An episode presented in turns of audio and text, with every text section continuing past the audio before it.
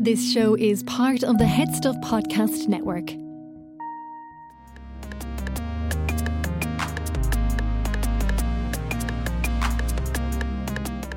Hello and welcome to another episode of Basically. I am your host, Stefanie Preissner, and with me in studio today I have the fabulous, magnetic, so magnetic actually that she's interfering with the fluorescent lights in the studio, the wonderful author Cathy Kelly. Welcome to the studio. Thank you, Stefanie. Thank you for having me. I am a bit magnetic, but I don't mean that in a men cluster to me way. I break watches, so clearly there is some, electronic, thing going round about You actually break watches? Yeah, I haven't broken this watch, and I was doing Dancing with the Stars recently. It's an Apple Watch. I was thrown off after basically I was the first person thrown off. I like to get that in quick. But my watch thought it had been robbed and someone who did exercise was using it, because I haven't been doing much exercise lately. So there was a brief period of the watch going, oh, I've been robbed. And now it's back to, congratulations, you stood up today. Did you enjoy Dancing with the Stars? It was great fun. It was exhausting. I was delighted I can do it. I used to be very fit, and I am fit, but I'm suffering a lot with fatigue at the moment. So that was. Is that like a medical thing? Did you have COVID? Is it? I'm having it sort of checked out, really. But yeah, I'm having tests. Yeah, it's like either chronic fatigue or I don't think I had COVID. So I looked. You know what? I don't know. But basically, sales of Baraka went way up when I was on it. Yeah. So you just had to take a break. How long was the training, or how long? I know you went in the first week. I didn't watch it, so I didn't see. Well, let's see now. I think I did about 4 weeks before Christmas, and then there was 3 weeks after Christmas, and then I was gone. So it was 7 weeks of major dancing. It was great fun. I mean, I'm very flexible, and I've done Pilates and yoga for years. I wouldn't have been cardio fit. Yeah. So it was nice to do those things. And it was just fun. Were they long days? There were very long days, and I'm used to being my own boss. That's the thing that I would struggle with, because as a writer, we just do whatever we want when we take our fancy. We do whatever we want. That was the hardest thing. Someone would say, you must be in X place, in town, at 10 o'clock in the morning, and I'd be going, what? And you have, the twins are they doing Leaving Cert this year? I have two exquisitely beautiful human beings as sons. I have been gifted with them, Murray and Dylan, and they are 18 and they're doing their Leaving Cert.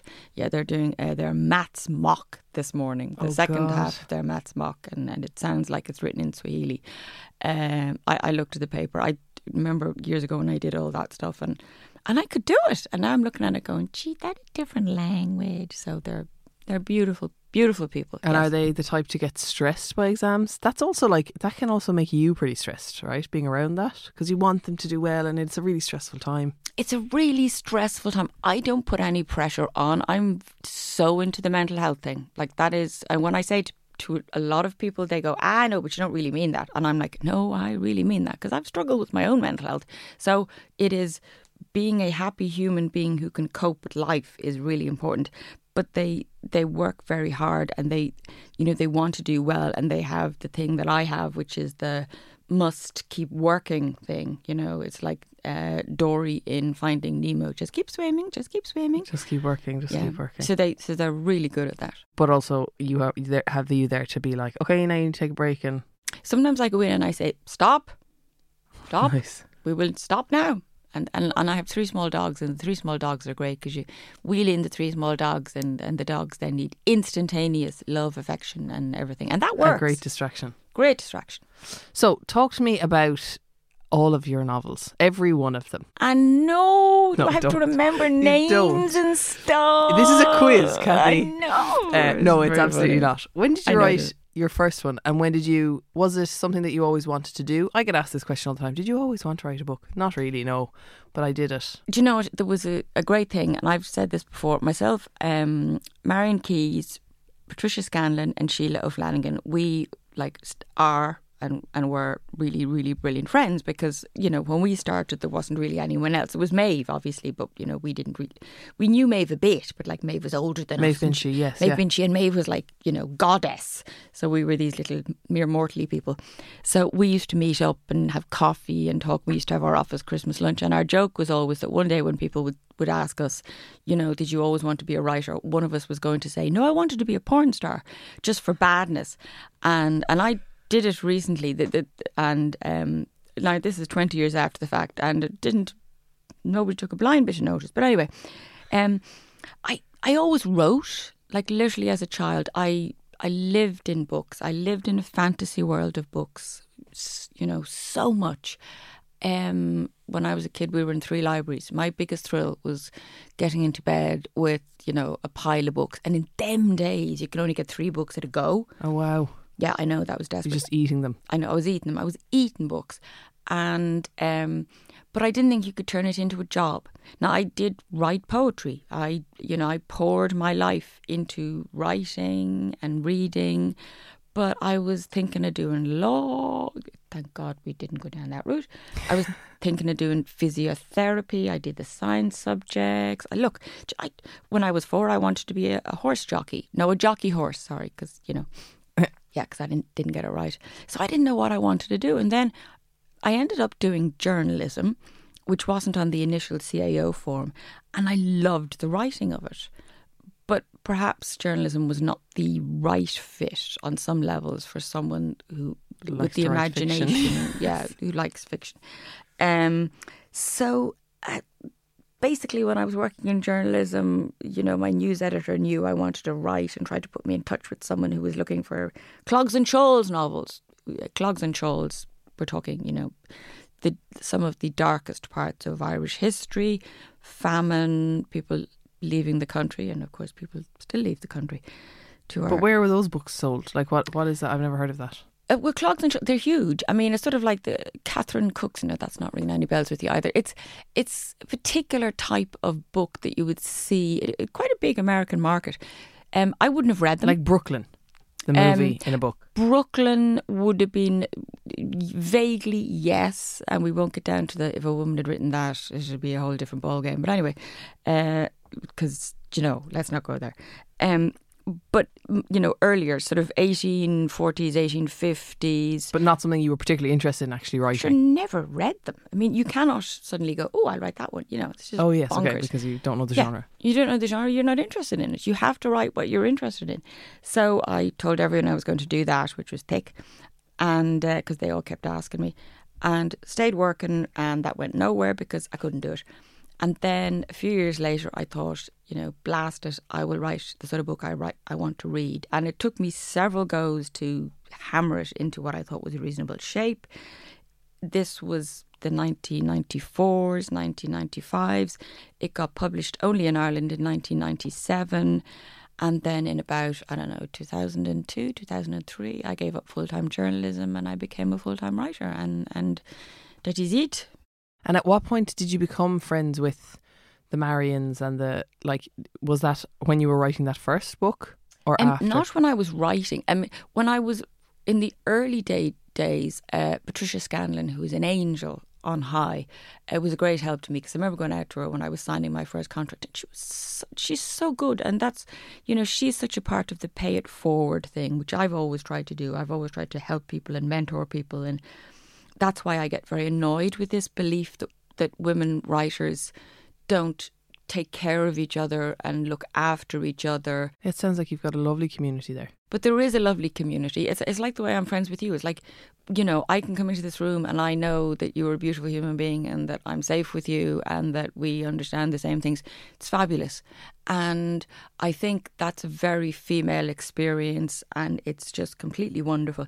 So we were all at the time published by Poolbeg, and, you know, I don't know how we ended. I actually have no memory. I have a brutal memory. Never write me memoirs for a variety of reasons, but that would be one of them because I can't remember anything. But we started doing that and it was just lovely. And we never talked about plots of books. People always say, did you talk about your books? No, we just talked about life. This was like... we were colleagues having a laugh and having a joke and the fun. And it's the most important thing, because actually being a writer can be so isolating, because you're just on your own with your laptop or I don't know, whatever you were writing on. Oh, listen, like, well, when I started, I did laptop, hello, how are you? I had an old second-hand computer, which was not quite, a Commodore 64, but close to it. It was a second-hand one. And I'd sit on this second-hand kitchen table that I was using as a dining room table with my Labrador Tamsin, would sit on the couch and peer back at me as though to say, I'm abused. And I mean... because you're ignoring me. Yeah, because yeah. I mean, like, she slept in my bed, like, so clearly, she was deeply abused. Oh, my baby. And yeah, it is a very, very lonely thing. And when I left journalism, I was fired from my job. I mean, I wasn't there enough, probably, but it's a long story. So when I ended up leaving, I was really, really devastated to be let go, because I'm very sociable. And that was very, very difficult. And suddenly I was on my own. So I made even more of an effort to build up these friends. And I had so many friends, and I was always open to new friends. And today, as we tape this, I'm not sure when it's going to go out, but this is the anniversary of Emma Hannigan's death, who was literally my best friend. And I met her through her saying to me she wanted to write a book, and we became so close, and my heart is broken. It's 4 years today, is it? 4 years today. But I can't, it is not the luxury for me to have my heart broken. That is for her beautiful family. But the friends you make doing, it's like finding your tribe. We talk mm-hmm. about, kids gone off to college or finding a job or finding something you love, and you find your tribe. Writers are my tribe. Now, I've lots of other tribes, but certainly writers are my tribes. And it was wonderful. I did this thing recently with an American writer. It was a Facebook thing for a library in the UK. And it was a lady called Diane Chamberlain. And she has written more books than me, and they have all been spectacularly successful on the New York Times list, which I have not troubled in any way. And the lovely librarian interviewing us said, "And does it get harder or easier?" And the two of us went, "Harder." we were like, "Gollum, harder." Why do you think that is? Because your ideas run out, or because you're competing with your previous? You're competing with your previous self.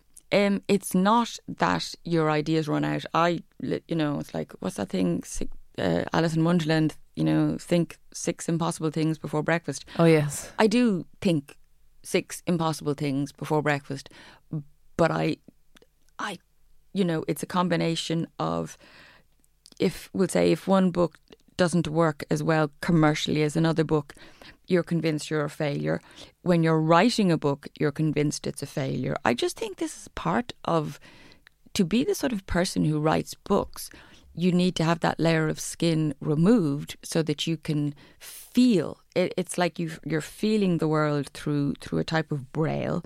And in order to feel the world through the type of braille, you're vulnerable, you're sensitive, and that, you can turn that outwards and you can understand things, but by God, you turn it inwards too. Yeah, it is. It's a really vulnerable, because you give so much of yourself, and like in all terms, like not just in books, but I have had to like just stop paying any credence to any feedback whatsoever. Because if you buy into the positive feedback, like if you believe when people say like, "Oh, that was great, you did amazing," you have to reconcile the fact that someday someone's going to go, "That was awful, I hated it." And you can't be selective in that, because if you're going to buy into someone's feedback, just a normal person, then you have to buy into the other normal person's feedback. That is absolutely it. I think that's why I struggle with social media. I mean, someone I knew years ago, a load of English writers, this must be 25 years ago, we wrote a compilation called Girls Night In for War Child. I mean, what's going on in Ukraine at the moment, War Child. I mean, and I'm a UNICEF ambassador. This is this horrendous disaster that is going. It's not a disaster, it's a war. But this beautiful woman, she Freya North, somebody had written something horrendous. She'd gone on Amazon and she'd read someone had written something dreadful. Now, there might have been 400 beautiful things and one desperate thing, but the thing is you believe the desperate thing. So I have stepped back from that. I do find social media difficult because I think there is a privacy. You have to protect yourself in order to write. And it's, for me anyway, difficult to open that door. And yeah, I'm stepping back. As I'm getting older, I'm learning. And I don't mean that in a negative sense. I mean, like, I am 55. I've been writing my whole life. But, you know, I can still practically do the splits. I'm very bendy. And I keep doing the splits.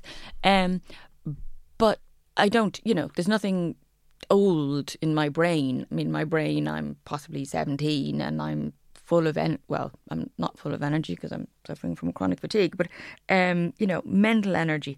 But I have to step away. I have had to learn for my own sanity to step away from a lot of stuff. And yeah. Taking a break from the episode to bring you an ad, because this podcast is only possible because of our sponsor. Supporting our sponsor supports the podcast. And let me tell you about who they are. Rockwell's financial planning service is designed for anyone who feels as if they kind of need to just put a shape on their finances. I don't know if you're like me, you kind of feel like, oh, my finances are all over the place. I need to kind of start adulting. This is the service for you. Whether you're like a senior executive in a multinational company or a small business owner or just a young couple looking to get a head start in your financial planning, a single person who wants to make plans for their future. So they consider themselves financial doers rather than financial planners, which I really like because it's active. It's not just like namby-pamby sort of making a plan. Doesn't matter where you are in the country, they're happy to help you in person or over Zoom. Pensions and investments are really important, but they're absolutely useless without knowing why you're using them and what you're using them for. They are in the outcomes business. They are in the business of results. So it's not just about the plan, it's about the action. So they use this like award-winning investment advice to help their clients achieve their goals. And they have a special offer for you listening right now, for Basically listeners. If you go to rockwellfinancial.ie /basically, you can book a complimentary financial planning session today. You'll get a cash flow model which outlines any gaps in your finances, and they'll give you the first steps to achieving your specific goals. I highly recommend Rockwell, and I think as a Basically listener, you should definitely check it out. It's free. It's going to put you on the right path to getting your finances in order. That's it. Go to rockwellfinancial.ie /basically. Hey guys, just dropping in to let you know that some of you might know already, we are doing a live version of the podcast. Yes, a live show on the 23rd of March in Dublin in Smock Alley Theatre. I'm just so excited to meet you guys because it's such a great community. I know we connect on Instagram or people mail into the show and mail their questions, but I've never actually met the people who listen to the show. So I really hope that you can come along. Our guests are going to be Luke O'Neill, PJ Gallagher. We're going to do a hilarious PJ Gallagher around the world thing. You can ask Luke your COVID questions, but he's also going to bring his guitar and talk to us about some movements in science. And we are also going to have Panty Bliss, who is an amazing advocate and a fascinating person. So 3 guests for the price of 1. Well, it's going to be a long show. So if you are coming along, there's still some tickets left. You can get them at www.smockalley.com. That's smockalley.com. And you'll find us there on the 23rd of March. Please come along. I cannot wait to meet you all.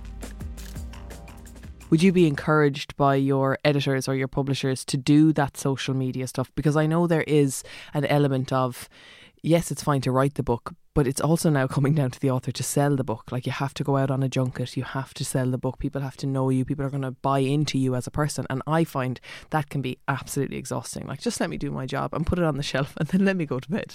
You know, that is a brilliant point, and it's occurring to me recently. I mean, yes, there is pressure on it, and I can do the junket okay now. So the pandemic has stopped the touring. I mean, I can tour, no problem. And because I love people, I like meeting people. It is very exhausting. Like I would say I've had #1s in the UK. I'm embarrassed to say this. Do now, it. No, go on. I'll say it. UK's #1, Australian #1s, New Zealand #1s.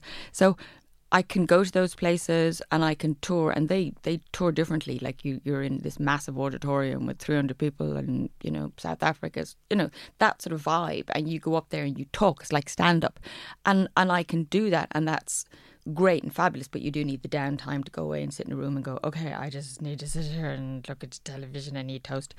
The problem is that in the last, whatever, X number of years, publishing has changed, the world has changed, social media is a different thing. And yet the onus for all that stuff is not 100%, because there is a certain percentage that is still on, you know, the publishers are wonderful and they do their part, but that needs 98%, I would say. Yeah, okay, that needs to be a separate division. So basically publishing needs to go, okay, we have another area. So it's not enough to just say, right, we're going to pay Eason / Tesco for the space. We are not going to put a dump bin in here. We're not going to put an ad. We need a budget where a team of people do social media. And that is actually not really being taken on board. So you feel, oh God, I'm a useless human being. I haven't done this. But actually it's a whole different area of marketing. Yeah. And you're expecting people who are probably not A, brilliant at it, but B, by very virtue of the fact that they're writers. You know, that's not their thing. But I have noticed that, like, social media, particularly TikTok, has completely changed the landscape. Like, there are these things called book talkers, and they're just like regular people reading books, and like particularly in the young adult, adult market. You know, kids wanting to read books because they saw them on TikTok, which is amazing for books. I don't think it's had fantastic. Fantastic. Yes, absolutely. It's also World Book Day today. I know it's World Book Day today. I know. Emma Hannigan's birthday's on World Book Day. That's amazing. I know, look, isn't it just, oh my goodness. The woman, she's... For those of you who don't know, Emma Hannigan was an author who wrote some amazing books about her cancer diagnosis and her, what is it, To My Daughter? I read.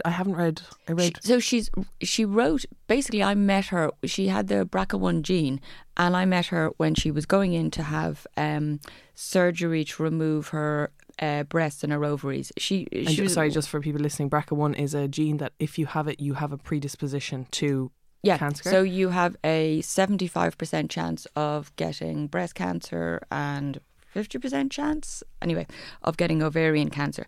And Emma was one of the most spectacular people you've ever met, the most positive person. And she said, I don't care if they cut it out with a spoon, let's get it out. That was it. So she had a mastectomy and her ovaries were out. Yes, oophorectomy. Okay. Bilateral oophorectomy. I know the words. It is the Ashkenazi Jewish gene. It's a huge... hugely popular gene. Angelina Jolie has it too, and it, you know, Emma had two beautiful small children who are now adults, and they are amazing people. And her attitude was, I am going to live with this, but this is a cancer that just keeps hammering back. And she wrote a biography called Talk to the Headscarf, and it was hilarious. And it basically starts off by saying, you know, if you have been diagnosed with cancer, do not go out and dig a grave in the back garden. These are Emma Hannigan's words, because I read all this. I read all her work as she was writing it. She used to write it when she was having oncology, and I'd go in and I'd sit with her sometimes in the day ward. So her attitude was, she was very, very positive even to the very end, and she inspired so many people. And she also wrote a lot of non-fiction work. So Emma Hannigan, look her up. She is one of life's inspirational people, and her family are so beautiful. Can I just ask about, she found out she had the BRCA1 gene. Did she know she had cancer at that point? Or did she go... No, what happened was... So she got those removed and still her family were involved in... because several members of her family had BRCA1 gene, her aunts, then they test. So they test down. This was at the time. So they test down. So she was tested then, and when it was discovered she had it. And because she was young, it's one of those... younger cancers are very aggressive. So she said, right, let's just cut this out now. However, early breast cancer was discovered, and it went on to basically keep coming back in her neck and her head. And she, before she died, she raised, I think, in 2 weeks before she died, from her hospital bed, she raised, I think, €260,000 for breast Cancer Ireland, and I'm involved in a wonderful thing they're doing this June, which is this is it 100 kilometres in a month or 90 kilometres? Anyway, it's fabulous, fabulous. I also have a T-shirt here. You have the T-shirt. It's 100 kilometres in 30 days. There you go. You have the. I talked about it on the television today. I'm outraged. Did you get a T-shirt yet? No. No, I'll have to get me a T-shirt because that is very much my colour. No, I'm only joking. My colour was black, basically. Absolutely fluorescent thing. Yeah.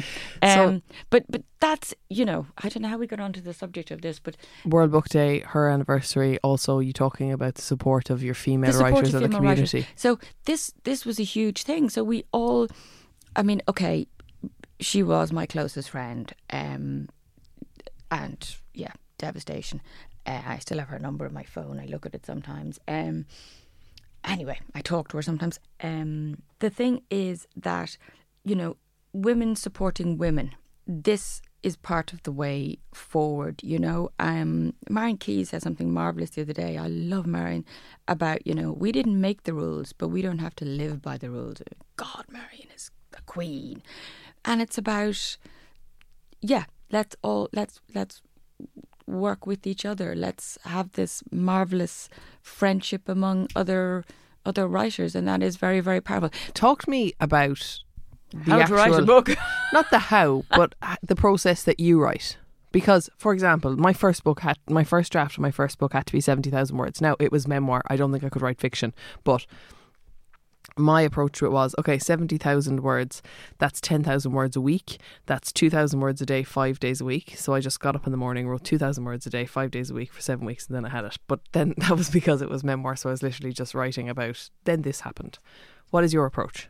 You see, I find that overwhelming, that you could do that, and also that you could, you know, that's A, and B, that you could remember it, you know. I mean, a friend of my mother's used to keep a diary, and my joke was always I was going to have to, you know, go to her and get the diary if I was going to write, because I have such gaps in my memory. It's phenomenal. My approach is, yeah, it's reasonably similar. Book sizes have gone down. I had a book once that had 230,000 words in it. I mean, now they throw it at you. Yeah, that's like Harry Potter and the Order of the Phoenix. That is indeed Harry Potter. God, I love Harry Potter. So do I. I know. I listen to it in the car, you know. It's one of my comfort things. Although I'm on book 7 and it's so sad. I can't do book 7. Anyway, so what I do is I plot it, and I plot it quite loosely, and possibly, despite having, I'm in the final edit of book 22, the first one was out in 1997. Sort of, on off 1 year. That's what I've been doing. Maybe that's sort of why I'm exhausted. I mean, we could dig into that. We could have a look at that. But sure, you know, that'd be there comes a point in everyone's life. No, I'm not stopping, but you know. So you loosely plot it out. So I loosely plot it out, and in my, you know, loosely plotting it out. And when I used to meet people like Patricia Scanlon, she always used to say things like, the characters have a life of their own. And I used to go, is she on drugs? I don't see anything in the kitchen, but sure, there must be something in that bun.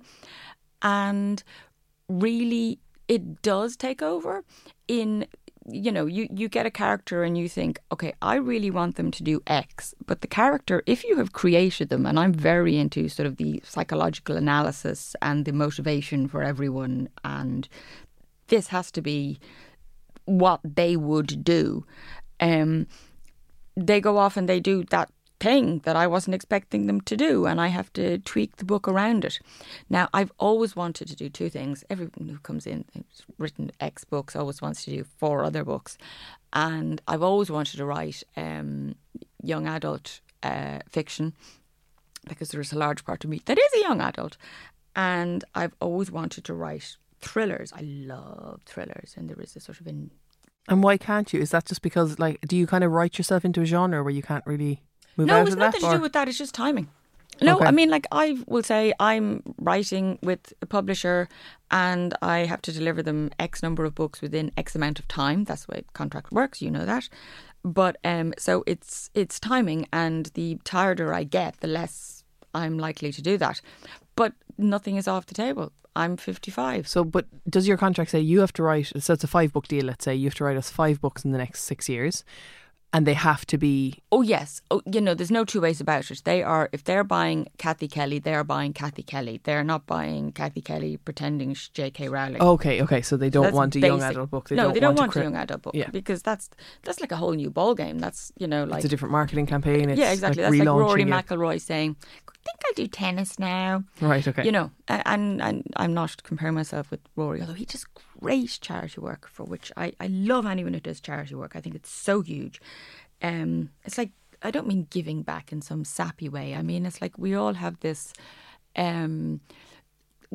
responsibility. Like I was given a gift of brains and the ability to express myself. I owe to express myself for other people in, we'll say, Afghanistan, which is a big thing at the moment, Yemen. I know Ukraine is also, but there are still massive problems in Afghanistan and Yemen. So polio, they thought they'd eradicated polio out of all but 5 countries. It's now banging back, right? Because, you know, the world's falling apart. So I feel it's really important to give stuff back. Anyway, how do I write a book? I... plan it out. I'm a great fan of the owl legal pads where I do things and I push a square around it and I go, she is 35 and this is her name. And then I go, I know I don't like that name. And then I scribble that out and I give her a different name. But I always have an idea of what I'm writing about. And it's about moving and it's like, you know, moving the jigsaw pieces to make them all. You can't see this because it's not visual. But she's doing an interpretive dance. Do you know what? We have a big joke in my house about, you know, just tell me, don't do it through interpretive dance. So I'm doing interpretive dance with my hands. It's sort of like, you know, I don't know. Anyway, I'm doing interpretive dance. I move the pieces around to make them fit, and they begin to fit. And I think, okay, that works. And then I, you know, write a quarter of it, and I keep rewriting that first quarter of it obsessively. The quarter, like, do you start at the beginning? Start at the beginning, and until I get the beginning and the people right, I can't move on. So I'm writing and writing and writing and rewriting. Those people for, I'd say half the book is spent doing the first quarter. Okay. And then once I've got that, I can belt along. And then do you submit a first draft?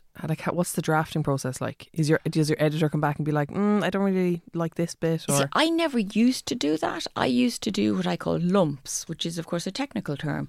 So I'd send in a big lump. So I'd send in, you know, 40,000 words and go, here's the first lump. And they'd read that and go, that's great. And basically, I think they were waiting for me to send in all the lumps, and then they would... look at it, because then they knew where it was going, but they just let me go on with my lump system because that was working for me. Yeah. But so could you proceed to the next lump without having had feedback on the first lump? Yes. Okay. Because basically, as far as I'm concerned, I don't mean this in any. It's like this. It's not that, you know, it's my vision. I am in charge, but I write it. I get it down, and then I'm always eager to hear what anyone has to say. I mean, like I was the person who always had their homework done, and if the teacher said, that was wrong, I was like, oh my God, that was wrong. So I'm able and willing to take absolutely criticism. I'm there going, oh my God, was that bad? Am I an idiot? Okay, I'm so sorry, that was wrong. So I'm... you know, as I get older, as I've written more books, as I work with different editors, and in the last few years I've worked with quite a lot of editors. This is not through me, it's just the people I was working with. There was a lot of different people were coming and going. But like I will work with anyone, basically, because, you know, they're generally women and I love women. So, you know, it's always been a joy. And I've been working with different people, and I'll say, well, this is sort of how I do it. And then they'll come back and they'll go, do you think that might work? So I'm working with this lovely new lady called Charlotte, who is just a complete angel. And for the first time ever, I gave her the whole thing. And then she came back and she said, do you might think of, you know, doing this? It's sort of more, could we see a bit more of this? It's not that that's wrong. It's yes. Can we see a bit more of this? I'd like to see a bit more of this. I'd like to see a bit more of this character. So I went off and I did that. And now she sent it back saying... could we see a bit more of this? And I've never had that. This is just a whole new experience. But I'm just going, grand job. You know, like, yeah, life, work, you know. This thing exists in your head, so if she wants to see more of it, you can just tell her more of it. Yeah, listen, it's your look. I could be doing a miniseries. I'm sorry, I'm not doing a miniseries. I mean, there's a lot of miniseries out there. A miniseries of books? Yeah, but you see, my problem is I don't know if anything I write is filmic. That doesn't mean that I can't write something filmic. That was another of my things. I might do that, but sure, look, who knows? Isn't it great to have things? I mean, I crochet and I'm determined I'm going to make a crochet blanket. Sure, it might never happen, but I blocked it. Now, to those of you who don't know what blocking is, so I normally make round yolks because they're really simple. So I've crochet? Yeah, so now I've made a few of the round yolks into square yolks. And then I got and what you do is you wet them and you put them on a thing like a yoga mat and you pin them down, and then it makes them even more square so that when you have to join them, it's sort of easier. So now this is major progress. How many of these have you made? 5. I'd say you'll need probably more than 5 for a blanket. I know, but you know, it's just small steps. Like, do you know? How many hours a day would you write for? In and around? It depends. Certainly 5. Every day? Every day. But part of my thing is because the most important thing to me was, as soon as I became a parent, it was like, this is a thing. So you can have, what is it they say? You can have kids, you can have a career, and you can have a social life. You get to pick 2 of those things. So I had kids and my beautiful children, and I had a career. I had absolutely nothing else. I didn't go out of the house. I was out recently and I was like, out exists, mm-hmm. You know? So I'm then, you know, doing pickups and dropping and attempting to cook. I'm a really bad cook. Are you a really bad cook? Well, it's not that I'm a really bad cook, but... You hate it. I think I hate it. You know, the Dirt Birds, I love them. They did a wonderful sketch recently about, you know, a news report on what to have for the dinner. And it was just fabulous. It was like, what are we going to have for the dinner? Like, it happens to me every day. I'm going, oh my God, what are we going to have for the dinner? Oh, you should have food like a plan. Menu for the week. I've tried the menu for the week, but then everyone gets bored. And the Jamie Oliver sausage casserole, which was fabulous, and I had it down to a fine art. Like, I just, God forbid that I look at the recipe once. Like, I don't read instructions, so I look at the recipe once. I go, yeah, right, got that. And you do your own version of it. I know. I mean, I was pretty much following him, you know, and he's good and it's all healthy and everything. So I was doing this sausage casserole yolk and it was fabulous. But like, it was Monday. That was Monday's meal. So after about, 8 Mondays, they were like, you're bored. And I was like, no. You've just perfected it. No, I just got the hang of it. So just tell us before we finish, tease us a little bit about this new book. What's it called? Okay, I have a new book called The Wedding Party. When do you decide on a title? I didn't decide on this title. Someone else decided upon it. So basically, I write the lumps, and other people say we need a word for this. In the early days, I came up with all the titles. Now my title generating device is now broken, so I go, oh, okay. I wasn't mad on it, but there you go. Although I didn't come up with Other Women. Someone else came up with that. That's out in paperback as we speak. And it's 99 cents on Kindle for all of March, Other Women, in paperback. So that's a nice deal. So The Wedding Party is basically about how families see things differently.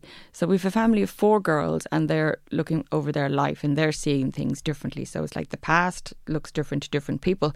Their parents divorced when they were teenagers, and there was lots of gambling and they lost the house and everything. And now the parents have decided they're going to get married again. It's going to be lovely.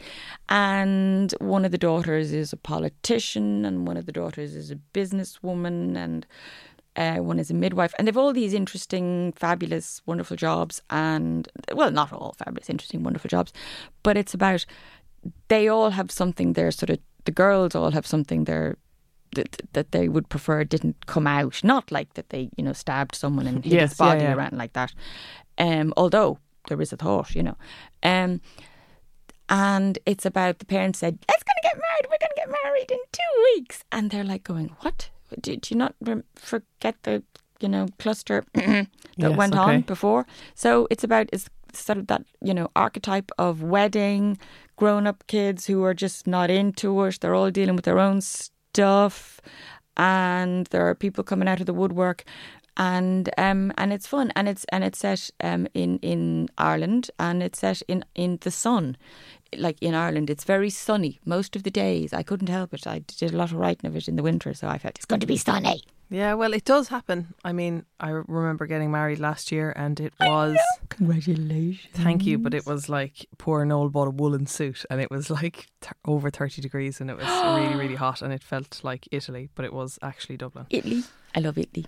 So, Cathy, that's the next book. Where can people find it? When is it out? And you've already told us about Other Women, which is out now in paperback or 99 cents on Kindle. Out in paperback or 99 cents on Kindle, and belt up there onto the Kindle. I'm sorry, I know it's dreadful, but I was in the bookshops today and I couldn't see it. So I thought, lads, well, if the bookshop's not stocking, let's go for Kindle. The Wedding Party is going to be out in either June or July. July, I think. There was some futhering around, possibly to do with me being a bit slow with it. So there was talk of it being out in April, but that is a mistake and not to do with me. So I think it will be out during the summer. Cathy Kelly, thank you so much, and thank you guys for listening to another episode of Basically. We will be back next week with another brilliant episode. Our music is by Only Ruin. Our graphic design is by Cathal O'Gara. We are produced by Julie Hassett and we're part of the Headstuff Podcast Network. Catch you next week.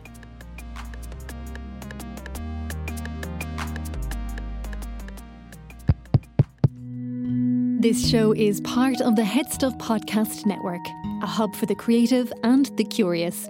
Shows are produced in association with Headstuff and the Podcast Studios Dublin. Find out more or become a member at headstuffpodcasts.com.